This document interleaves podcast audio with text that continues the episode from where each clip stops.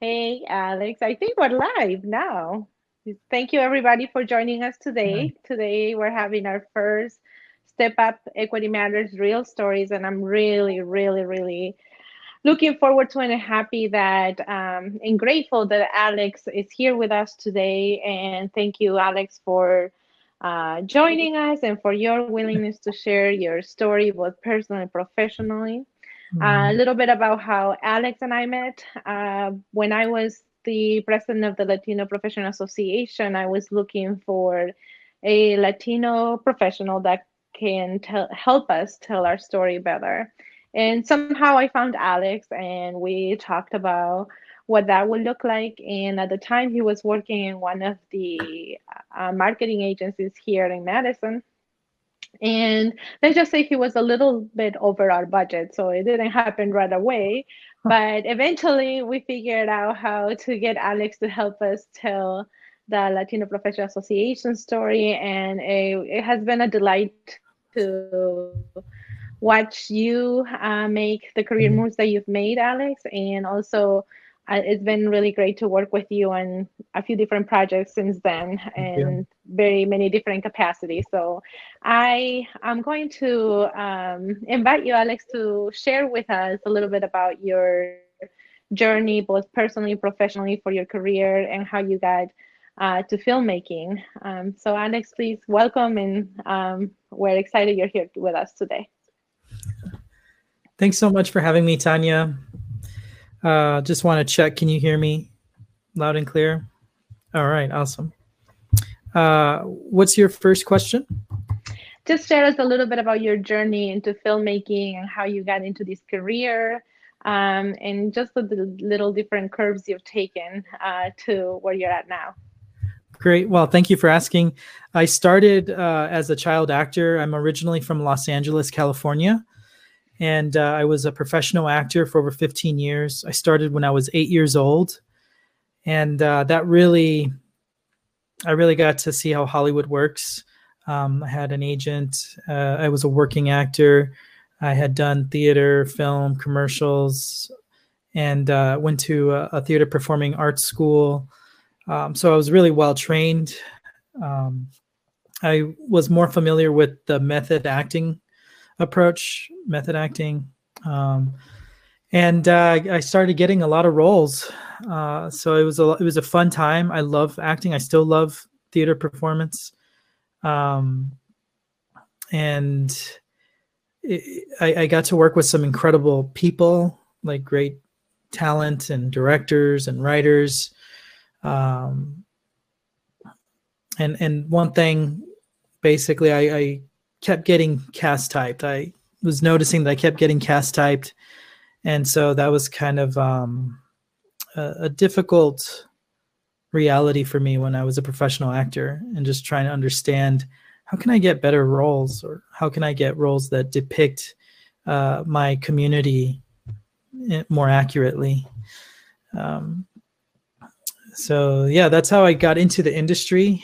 Um, I had the honor to to win an Alma Award for one of my performances um, for a PBS TV miniseries called uh, Fotonovelas. And um, I was doing really well, but because I kept getting cast typed, um, I decided to step out and to step away from the entertainment industry and go to film school and see if I could uh, make a difference behind the camera. Um, that was kind of like the beginnings of all of this, Tania, was like going to film school, learning the process of filmmaking.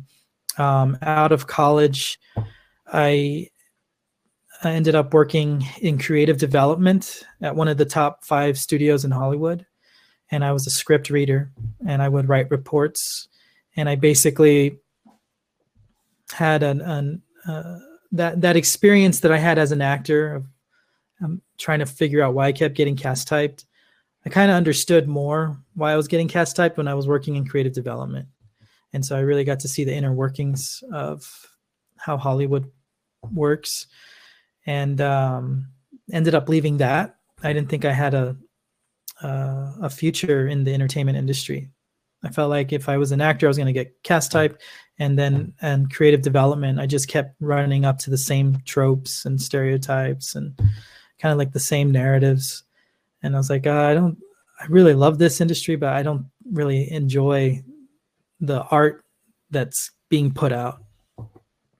And so that's, I kind of left it. Go ahead, Tania. Were you going to say something? Yeah, for those that don't understand what cast type is, do you want to help us understand better what that meant to you and how that um, cast type really affected your desire to pursue a career in Hollywood. Um, you know, I I'm just hearing you here today. I'm like, I wonder what it would be to have uh, Alex as a. I haven't actually seen you perform in a movie. I've seen your movies and I love all your movies. Uh, but like, I I really wish I would have the opportunity to see um, what your career would have been if you felt. Uh, um, you know empowered to pursue acting and not um, discouraged by being cast type. Yeah yeah thanks tania. Yeah the um i think about that sometimes too. What would be your your like uh dream role? Like what would what would be your dream role in a movie? Oh that's a great question. Mm-hmm. um I think it would be working with certain directors. Uh, I I saw someone put something on here. You could always star in your own film. yeah, um, I, I, think it would be it, it would be uh, working with some directors that I really respect. Um, I think that would be a, a fun, interesting experience. Uh, it's a really fun dynamic to work with good directors, and and to really perform um, to to really get into character. Um, but yeah, sorry if it, that's a generic answer, Tania. The, there's so many different roles out there and, and different stories. It, it's hard to kind of say this is the the one that you know I, I would if I was an actor, I would want to do many of them. You know, so yeah yeah and uh just because i know some people probably don't know what cast type means mm-hmm. like i did not know until you explained it to me if you want to expand sure. on what that means yeah, yeah. So cast type basically means that um, so in acting, you have to do a lot of auditions, and you there's a casting director. So that's where the word cast type, you know, cast comes from. So there's a casting director who will uh, basically audition you for the role. Um, and what I discovered is the roles that I were that I was getting it was pretty similar. So I kept getting the same roles, which was either a gang member or some other kind of delinquent, someone who is uneducated or someone who is poor. Uh, so that's what I meant by cast type. Is like I kept the only roles that I kept getting that I was auditioning for were always these stereotypes about people of color. And and that was really one of the main drivers for you leaving acting and going into scripting. And what were some of the things? Go ahead. What were you say, Tania? What were some of the things you mentioned that uh, when you were doing the creative work um, you understood better why you were in cast why you were wearing yeah. cast type can you expand a little bit on like uh, what you learned while you were in that role?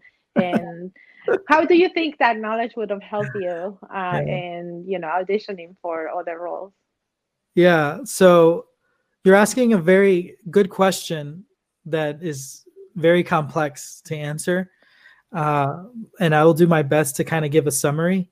But basically, the entertainment industry is over 120 years old, and they've developed a system that they operate within of how they develop stories, how they sell them, and then how they go into production and then ultimately into distribution. They they've spent over a century developing this process, and all all, all the studios use it. Um, and it started in early Hollywood with a producer named by Thomas Ince, and he basically coined. I mean, they they coined the term Inceville because of him, and and he created like a lot of structure that is used in production. Um, and then there were some other people involved in Hollywood early on that were trying to mitigate risk because uh, filmmaking is somewhat risky and art is somewhat risky. Like it's not always easy to make it profitable. And there's some interesting dynamics that have to happen to try to sell your work. And so these hollywood executives basically found ways to mitigate risk. Um, and some of those ways that we see today uh, are by using very established narrative arcs. Um, they're not always bad. What I'm saying is like I don't think this is always wrong, um, but I just want to do more with my career, and I wanted to go further with narrative and storytelling. But in a, at a Hollywood level, you have films that are getting millions of dollars. You know, like some of them hundreds of millions of dollars to make. So it's a huge investment, and the studio wants to ensure that they're going to make a return on that investment. Uh, so one of the ways that they mitigate risk is by star power. So you know you attach someone who's really famous to to the storyline, um, and they're going to use star power as a uh, to draw in an audience because typically stars have a built-in audience, right? Um, and then another way that uh, you mitigate risk is by using tropes like they're these predictable stories that they kind of they're more designed for for for speed so it's like, how quickly can we get to market? I mean, this is like basic business, right? Kind of mm-hmm. things. Tania, you you probably deal with this all the time, startups and like how how you know most viable product. Like how can we get these? How can we speed up the process? And um, what happens with that is that there's these established writers in Hollywood that basically do most of the writing, and those writers aren't very diverse. They're the same people that have been working in the industry for decades, and they keep writing within their their successful recipe, which makes sense to me.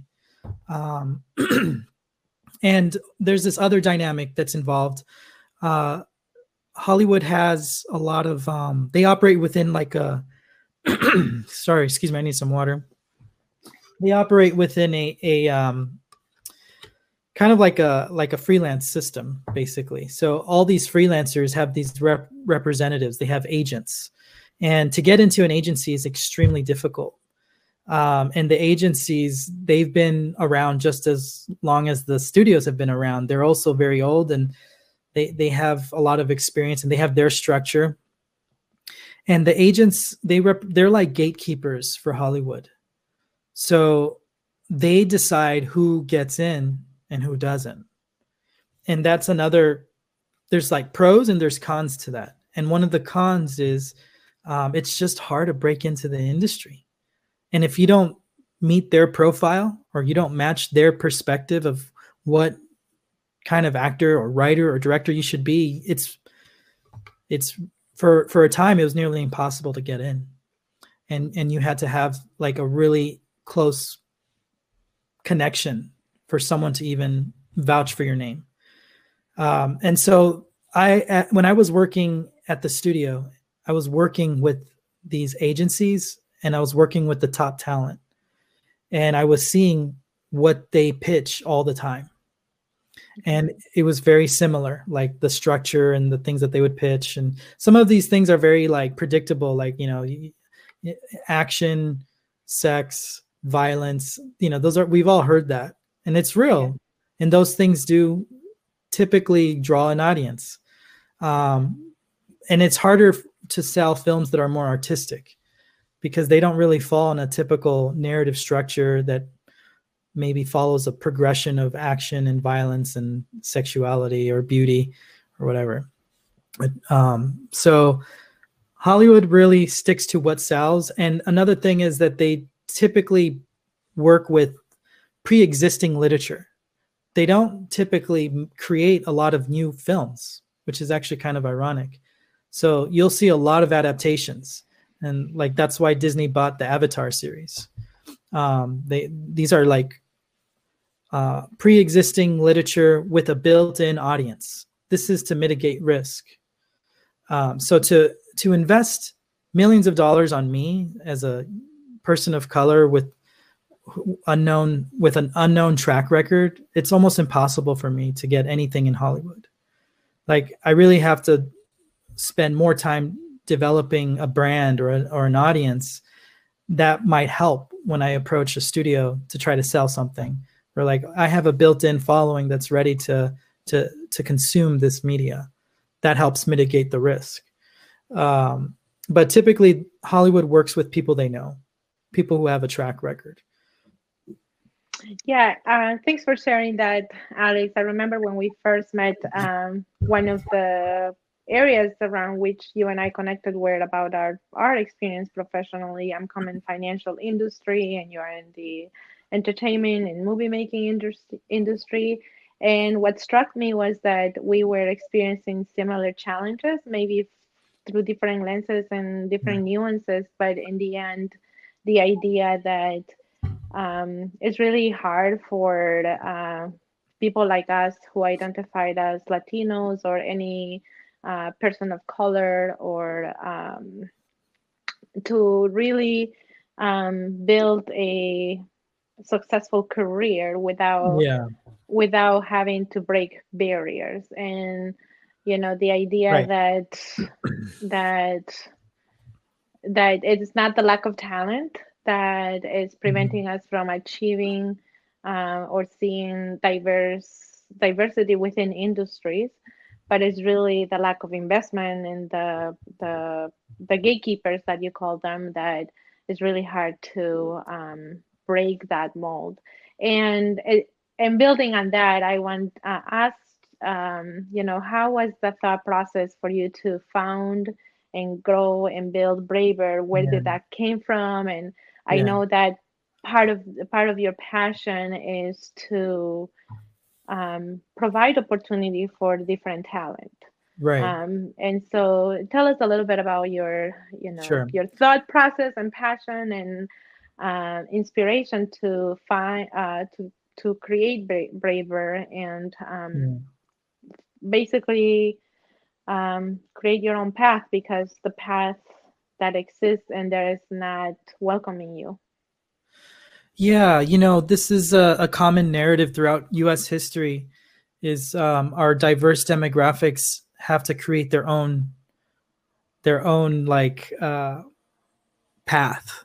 You know, we have to forge our own industries. We, you, you look at the rich history of African Americans and creating their own stock market. You know, creating the Negro leagues. Like, like we've always have had to do this, um, and that's one of the the one of the challenges that I faced when I was in Hollywood um, that I didn't mention was that uh,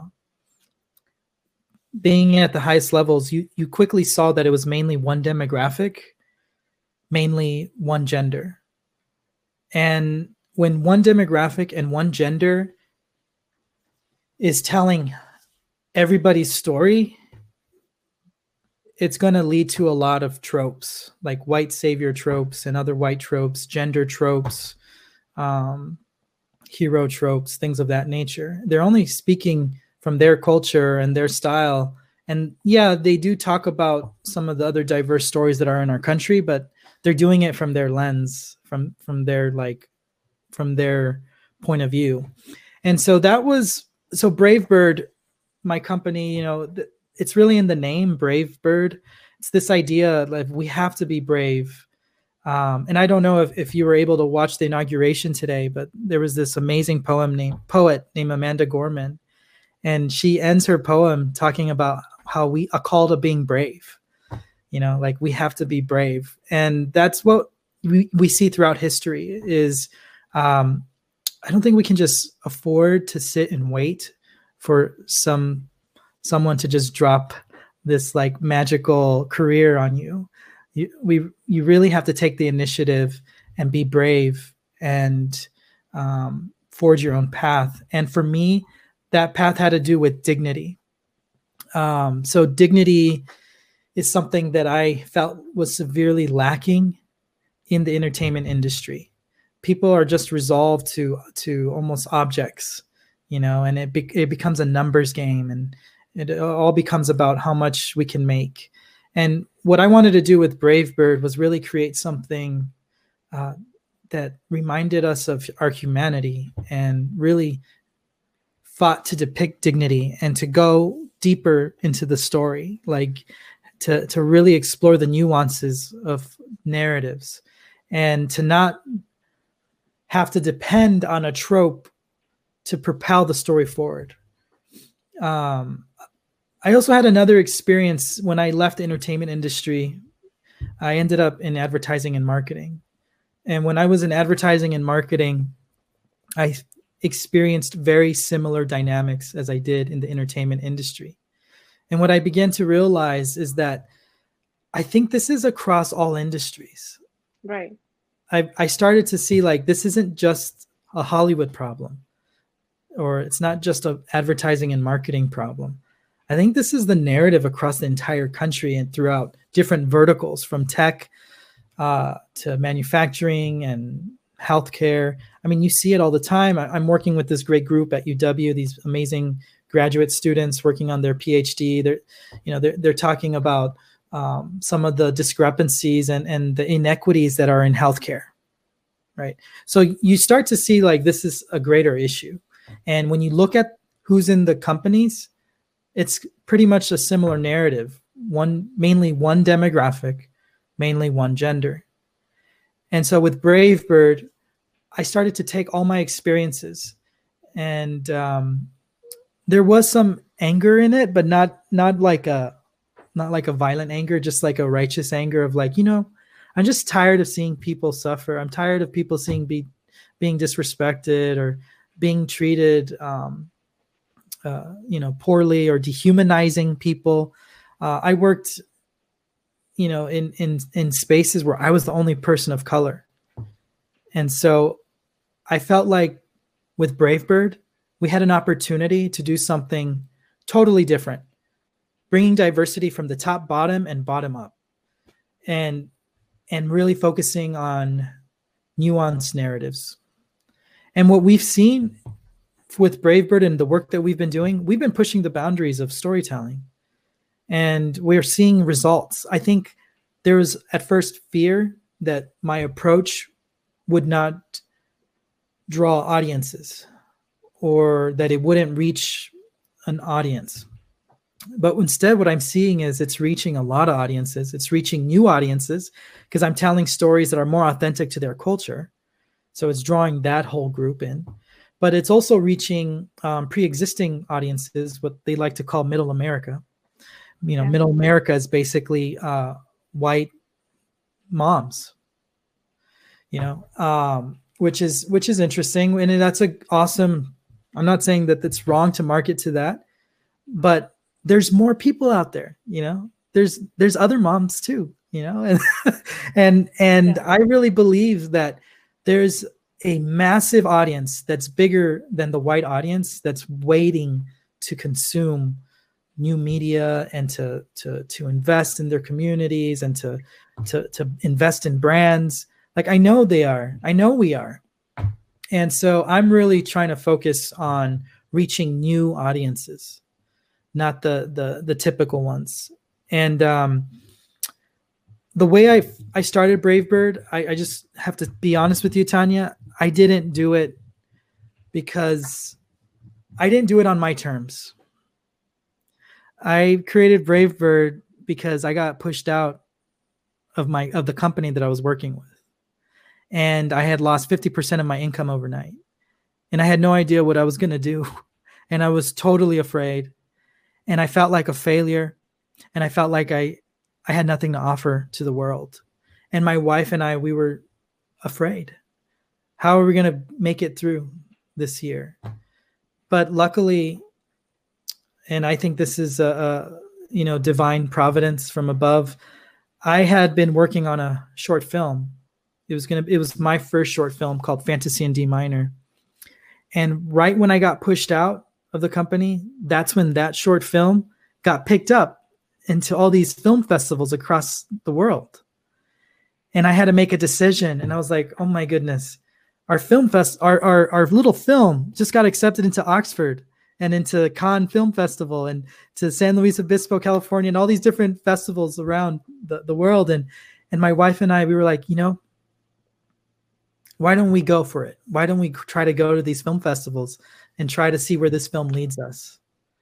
And um, Bravebird was originally started to make that short film. It was going to be the production company to make the film.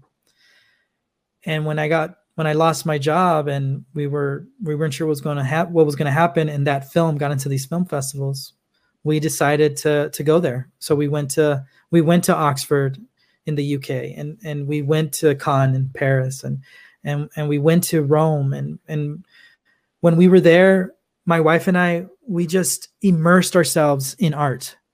And we went on a tour to experience Michelangelo's masterpieces. And we almost visited all of his you know his top pieces.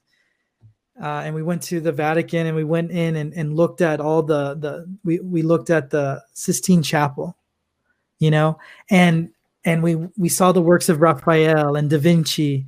And when I came back home, and our film was doing really well, and we won Best International Short Film at Oxford. And when I came back home, I was like, we could do this, Noel. We just have to be brave. Like we can do it.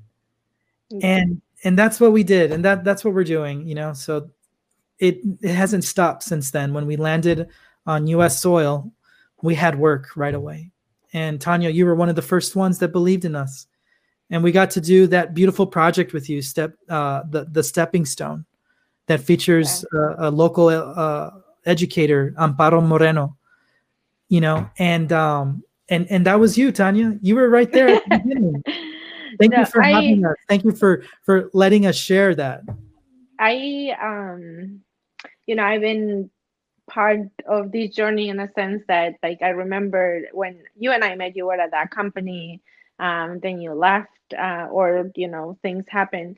But I it is so much of the narrative of um, Madison because you are not the only um, person who has experienced this where uh, a completely talented, well uh, um, educated, all of those things that uh, we are told that if you get an education and if you uh, do all these things that you're supposed to do, then you know things uh, will get easier for you. And yes, they do get easier. I don't want to, uh, you know, undervalue education or any of those things but the struggle is still there like from a cultural point of view um, there is so many latinas that have left madison because they've had mm-hmm. experiences mm-hmm. like yours i remember part of my passion for doing mm-hmm. the lpa is like i had um, you know five five of my close friends who were um, women of color mostly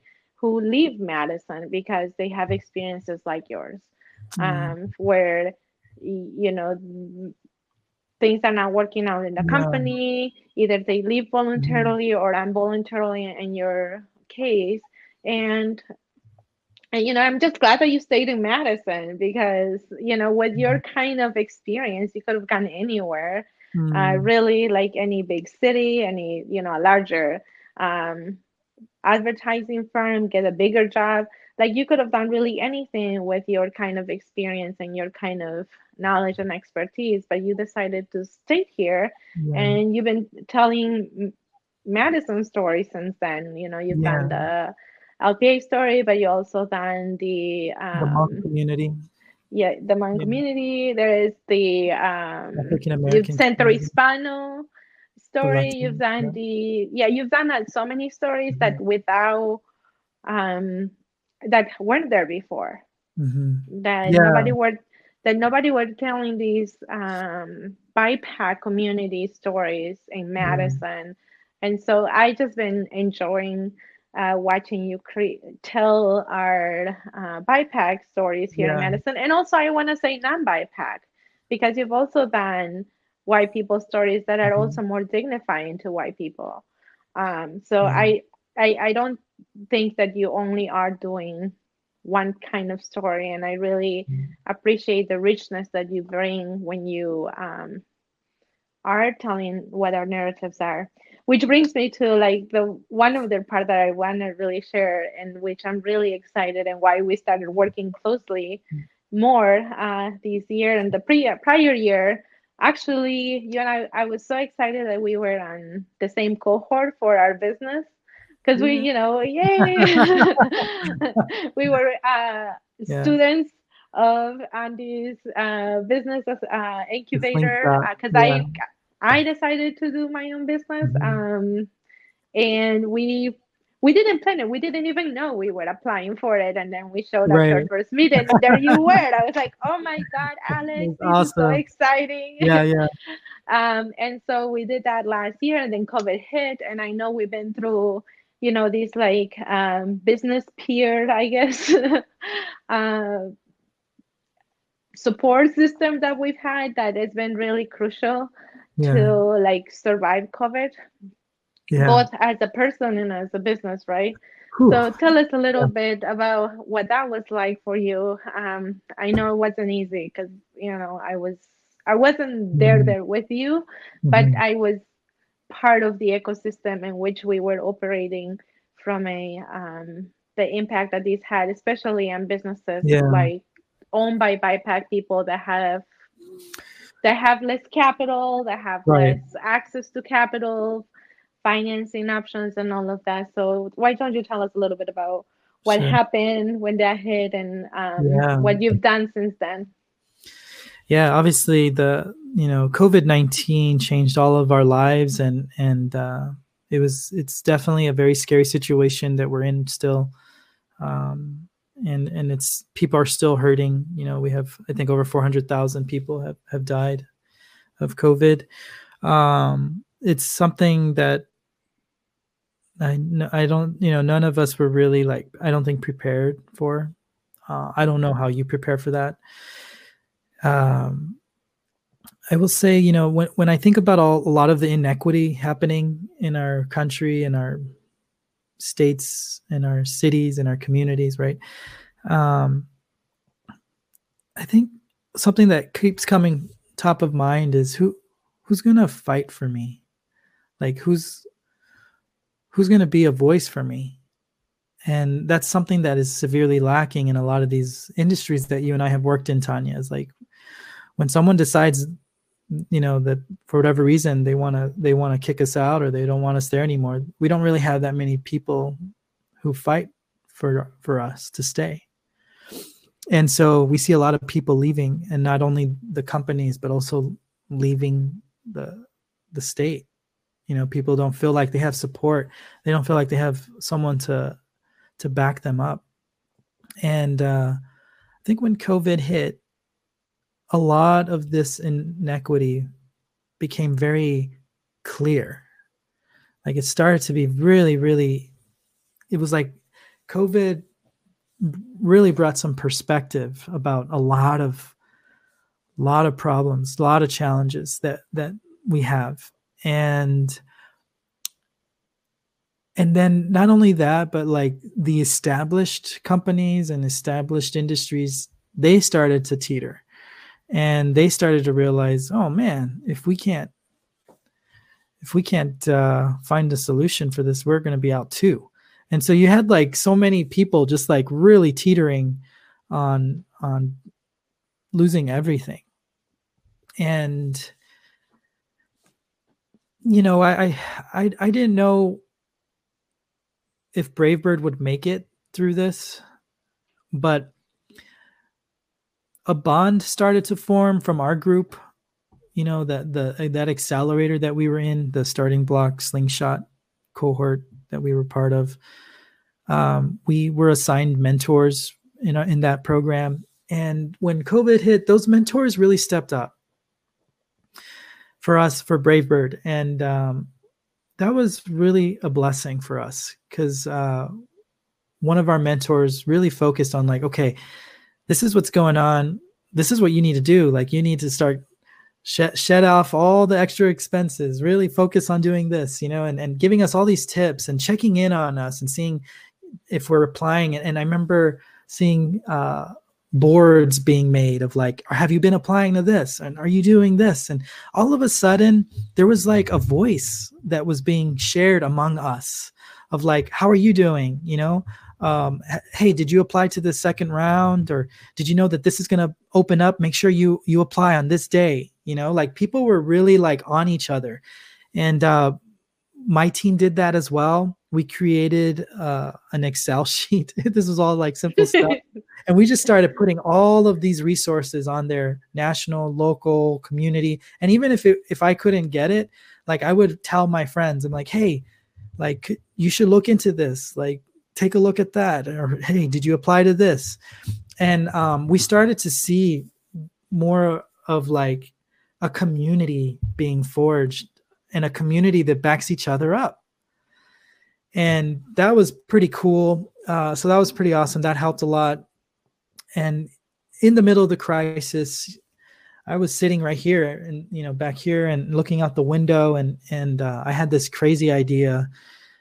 I don't even know if it's my idea because like the whole concept just like presented itself to me, and it was for this film that I'm now doing. It's called Trace the Line, and you know my wife and I we were like this is crazy. Like it's a great story. Um, maybe we can try to make it. And my wife and I, you know, we're, we're, are we crazy to do this? Like Hollywood is shutting down. No one's making content. People are just trying to survive, right? I'm trying to survive. I lost at one point. I lost ninety over ninety percent of our income. My wife had come over to Bravebird full time. It was really scary. Um, and I, I said to Noel, I was like, you know, this, if we could do this story safely, we might be able to create an opportunity to help our freelancers during this time by making this film. And Noel and I, we were like, we we can let's try it. Let's try to do it. And so we I started writing and started contacting people and trace the line became a little like a little um, lifesaver for a lot of our freelancers who had lost all their work just like me and we were like raising funds and doing virtual showings and you know we ended up raising um, some good money to to do production to enter into production and we shared those funds with our freelancers because I'm I'm so close to losing my freelancers. And if I lose my freelancers, I lose my X factor for Bravebird. Like Bravebird isn't just me. It's a community of diverse creatives. But when COVID happened, they had to go and get jobs at Whole Foods or go work at McDonald's or pick up some like other job at night to try to make ends meet. And all of a sudden, we're losing all these amazing artists because they're just trying to survive, right? And so I was hoping, well, we we basically like asked everybody, what's your minimum? Like, what's the minimum you need this month? And then we went and started fundraising for all of them and started giving what we could. And you know, part of that it it kind of some of it breaks my heart because like I know they're worth so much more. But at the same time, we saw an opportunity that if we could make the film and and sell it and get it out there and have a successful film, that would be a win for everyone, right? And they would all be able to get paid what they're worth. So that's kind of um, what we did, Tania. We uh, we made a movie, and then we try to raise money you know during the hardest time to raise money almost you know like everyone's tightening their pockets and and it was scary and we applied to grants and, and thanks to grants and and organizations like starting block and other organizations and people started to pour in um, private donations and and funds and we started sharing that with the group I, I really appreciate your um, ability to, you know, in such trying times and where your own livelihood at stake, but your ability to think of the impact to like everybody else. Um, and I connect with that because it was the same experience that I had in the sense of when people were applying for the uh, the payroll protection program or the federal grants mm-hmm. program, the thing I came thinking of was you know so many of the latino businesses that don't yeah. uh, that cannot apply but they keep paying they are required to pay taxes and then be paying taxes for all their lives because um, you can't be a business and not pay taxes, but they can um, they can't get any help and it's right. often and it's often the ones that also don't have a lot more capital to tap into it and it's all the livelihood that they have so i appreciate that uh, in your work and and the way that you think about things is that mm. you can um, it takes very special people to uh, be in in crisis and in that moment of crisis um, think about you yes because you also need to to be mm-hmm. standing in order to be a resource for others right. but then also think about think about what can i do for everybody else that doesn't have the same resources that i do so um, I, I know that your team and the people that have been doing the um, the interviews for Trace the Line, the people yeah. that have been part of that. This was not only a financial help, but it was also emotional and yeah. um, uh, community support and dealing with the uh, unrest of racism during that time as well. So, um, tell us a little bit how it all unfolded uh, for through production, and then in terms of how did the Trace the Line became a a way through which pretty much all your team were processing the racism that we were experiencing uh, mm-hmm. at that time last summer. Yeah. Um, production was incredibly difficult. It's incredibly difficult to do what we did in the middle of a pandemic with social unrest, political upheaval, a lot of polarization, people are so sensitive. You have to walk on eggshells. You, you, almost can't even share anything. You can't even learn. You know, you if even if you want to learn about someone, like it's like you have to be so careful how you tread. Um, so it was very, very, very difficult, and uh, we had some incredible support from the community. We we had some incredible support from some foundations like the Human Family Found hum, the um, Human Family Unity Foundation, and they really believed in what we were trying to do. And thanks to them and uh, their private donations from Madison, uh, they were like, "We got to try to help you and do as much as you can," you know. And um, one of the things we really wanted to invest in was believe it, believe it or not, food, because I couldn't pay everyone what they were worth. But if I could pay them a little bit and give them really good food, and take good care of them, like create a very safe environment, that that that's also a win. And so um, we hired uh, our, a dear friend of ours who worked on my first film. Uh, her name's Carola Breckbill, and she's in Stoughton, and she's a plant-based chef. And she would, and she's also a, a nurse, and her husband's a doctor. She's very familiar. She's very, very good when it came to COVID, um, and she took care of all the meals for us and everyone got their their their their specialized meal you know and everyone ate well. And we made sure to wear masks and we we had um a lot of our filming was done outdoors. And uh and the story is so unique. I mean i this is a covid film. Like trace yeah. the line is 100% a covid film. So i embraced everything. I wasn't going to try to pretend that they were going to be able to you know ignore masks and things like that. So in the film they have masks and the actors never touch. That's probably. I wonder if it's the first film where actors never touch in, in it. I wonder. Um, I've never heard of that before, and they're always six feet apart, which I've never heard before. So this is a really unique visual, um, and I think viewers are going to really enjoy watching it. It's gonna. It's an incredible story. Um, and uh, we had a very small you know we we we on set we wanted to stay under a certain number to keep it not you know we don't want too much too many people. Uh, so yeah these were a lot of the procedures we had to do temperature checks um, and uh, at the same time we're trying to raise funds to try to like uh, there i'm not even kidding you tania. There was one we were about to go into production. We had we had everything like we had all the actors we had the cast and crew we had the the equipment but i i was coming up short on food and insurance and that was going to be $10,000 in just those two things. And I was like, "Oh my goodness. We have everything. How how are we going to be able to except for these two things, you know? And you have to people have to eat, you know?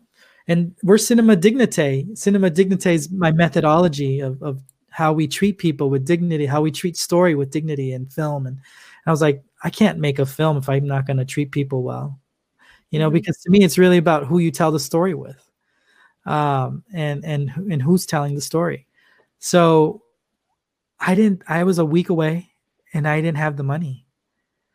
And we had this gift that happened from crazy i don't even, I, i'm still trying to remember how that this all played out but we had these great supporters of our film and at the 11th hour they donated everything we needed and we went into production. So this film was always a, a thing of like, are we gonna are we gonna make it? are we gonna and, and, yes, we did at every turn. It was addressed yeah. and we made it and we did it as a community and that whole team bonded so much. Like our film team, like and and also it's the first time they made a movie, except for our cinematographer.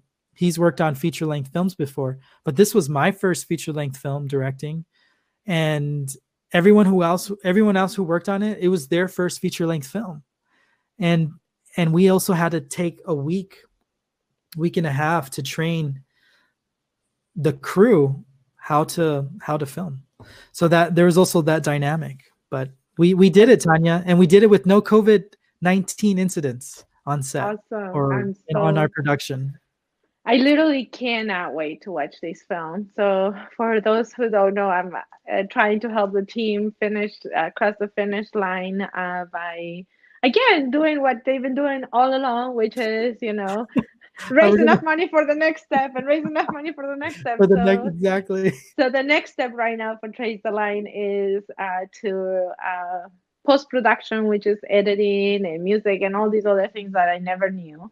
Uh, but that also needs to get paid for because there are people that do this work that need to get paid for. So we are actually raising forty thousand dollars. Yeah. Of which that's the goal to actually finish the movie so I can so my very selfish interest like i want to raise this money so we can i can watch this movie because for me personally i'm really excited to see um this movie that depicts a black uh, poet and a white visual artist process COVID-19 and the um, unrest that we saw last summer and really uh, through this film um, i think it's going to be an authentic um, visual of what all of us have been going through um, in our own way in our own difference. But I, am really am very excited to see this film because of the work that i do you know like um, i think that um, finding these bridges and finding understanding what's going on underneath uh, uh, these individuals and other people and i think your film is going to um, help us you know, mm-hmm. uh, help us really put 2020 behind us in a way mm-hmm. that both honors it, uh, celebrates mm-hmm. our resilience, but it also honors our pain and our suffering through it. Yeah. So I, I really, selfishly, I really can't wait because I feel like it's going to be, like you said, a healing process. You know, yeah. art is healing. And I think that we have a lot of healing to do from 2020 and prior years as well. You know, Tania, so many amazing people came together during COVID to make this film, and I really owe, owe it to them. And they, you know, Matthew, who you saw, I, I hope you guys could hear his poem. Were you able to hear his poem? Yeah, that was yeah. So Matthew's a real poet. That these are he he commissioned that piece uh, to the for the film, and uh, Brooke, who you saw there, uh, she's she's a real artist, a real painter, visual artist. Um, and you know, th- this peop these this cast and crew, they, they're just so talented and they risked so much to make this movie. Like they did this in a pandemic, and that's you know, it's it's still risky. Um, so I really I feel so grateful that they they trusted my vision and they came alongside me, and that we took care of each other along the way. Um, and and we really need help. We need help to to finish the film. Like like you were saying, Tania, we're trying to raise some finishing funds for post production. We'd love to raise more funds for the whole cast and crew, um, and and continue continue to support our creative endeavor. Yeah, I am so glad that um, we had this time to share uh, with a wider audience on your work and your vision yeah. um, and the film. Um, you know, I think this is this is your first, but I'm I'm absolutely hundred percent sure it won't be your last, and I'm really excited to watch your continue to watch your career soar and mm-hmm. transform, and excited to to see more narratives that are authentic to our experience currently and in this um, mm. very uh, pivoting i will call it pivoting um, time in history you know there is some times in history that that like require change and i think that these these times that we are living in um, are that one of those and so i'm excited that yeah you're here to capture those narratives and that story that's happening. So thank you so much for sharing with us. Thank you for uh, not just today, but for sharing with us your gifts, your work, and your talents. And also, and thank you for creating a community where other people can feel like they belong and share their talents with the rest of us. Tania, thank you so much for believing in us, for supporting us for from the beginning, for being such an advocate of my work and and introducing us to more people. Um, and and I, you know, we have so much talent here. Like Madison has so much talent, and the film shows it. It shows what we were able to do. Um, I mean, I know we can do so much more, and I think we just need we just need a little more support you know we just need we need it. We're so close. And i think we can really come together and make some real changes here in, in madison. Um, thank you for being a, a front runner of that tania. Well thank you. And thanks everybody who joined us today. Um, yeah thank you. this will be uh, live or shareable after probably at the end of the week. So if you want to share with some of your friends mm-hmm. um, and uh, some of the nuggets of wisdom that alex shared with us today Thank you and have a great um, inauguration day. Yeah, I did not put two and two together. Like I did not put today's inaugurate. Yeah. So so thanks for being here. and I took you away from watching the inauguration. the inauguration was so beautiful and I, I feel so honored that we got to do this today on, on such a beautiful day we have a, a, a wonderful future that lays ahead for all of us 2021 is like, okay, after watching that inauguration, I was like, let's go. We can do this. let's go. Thanks, Alex. Yeah. Have a, have a good afternoon, everybody. Yeah. Thank you for joining. Have a great one. Bye.